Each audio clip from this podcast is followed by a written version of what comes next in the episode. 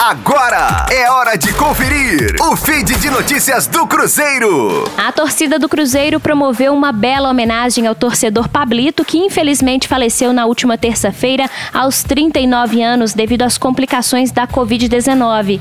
Ele foi eternizado com um mural no Clube Esportivo do Cruzeiro, no Barro Preto, ao lado de outro símbolo da torcida celeste, a Salomé, que faleceu em 2019.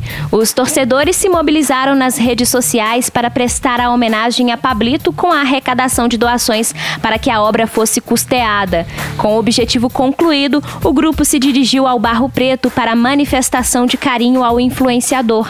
Pablito foi eternizado nos muros do Barro Preto com o filho Gabriel. O garoto esteve no local para prestigiar a homenagem que foi feita ao pai.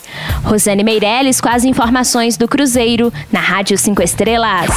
Fique aí! Daqui a pouco tem mais notícias do Cruzeiro. Aqui, Rádio 5 Estrelas.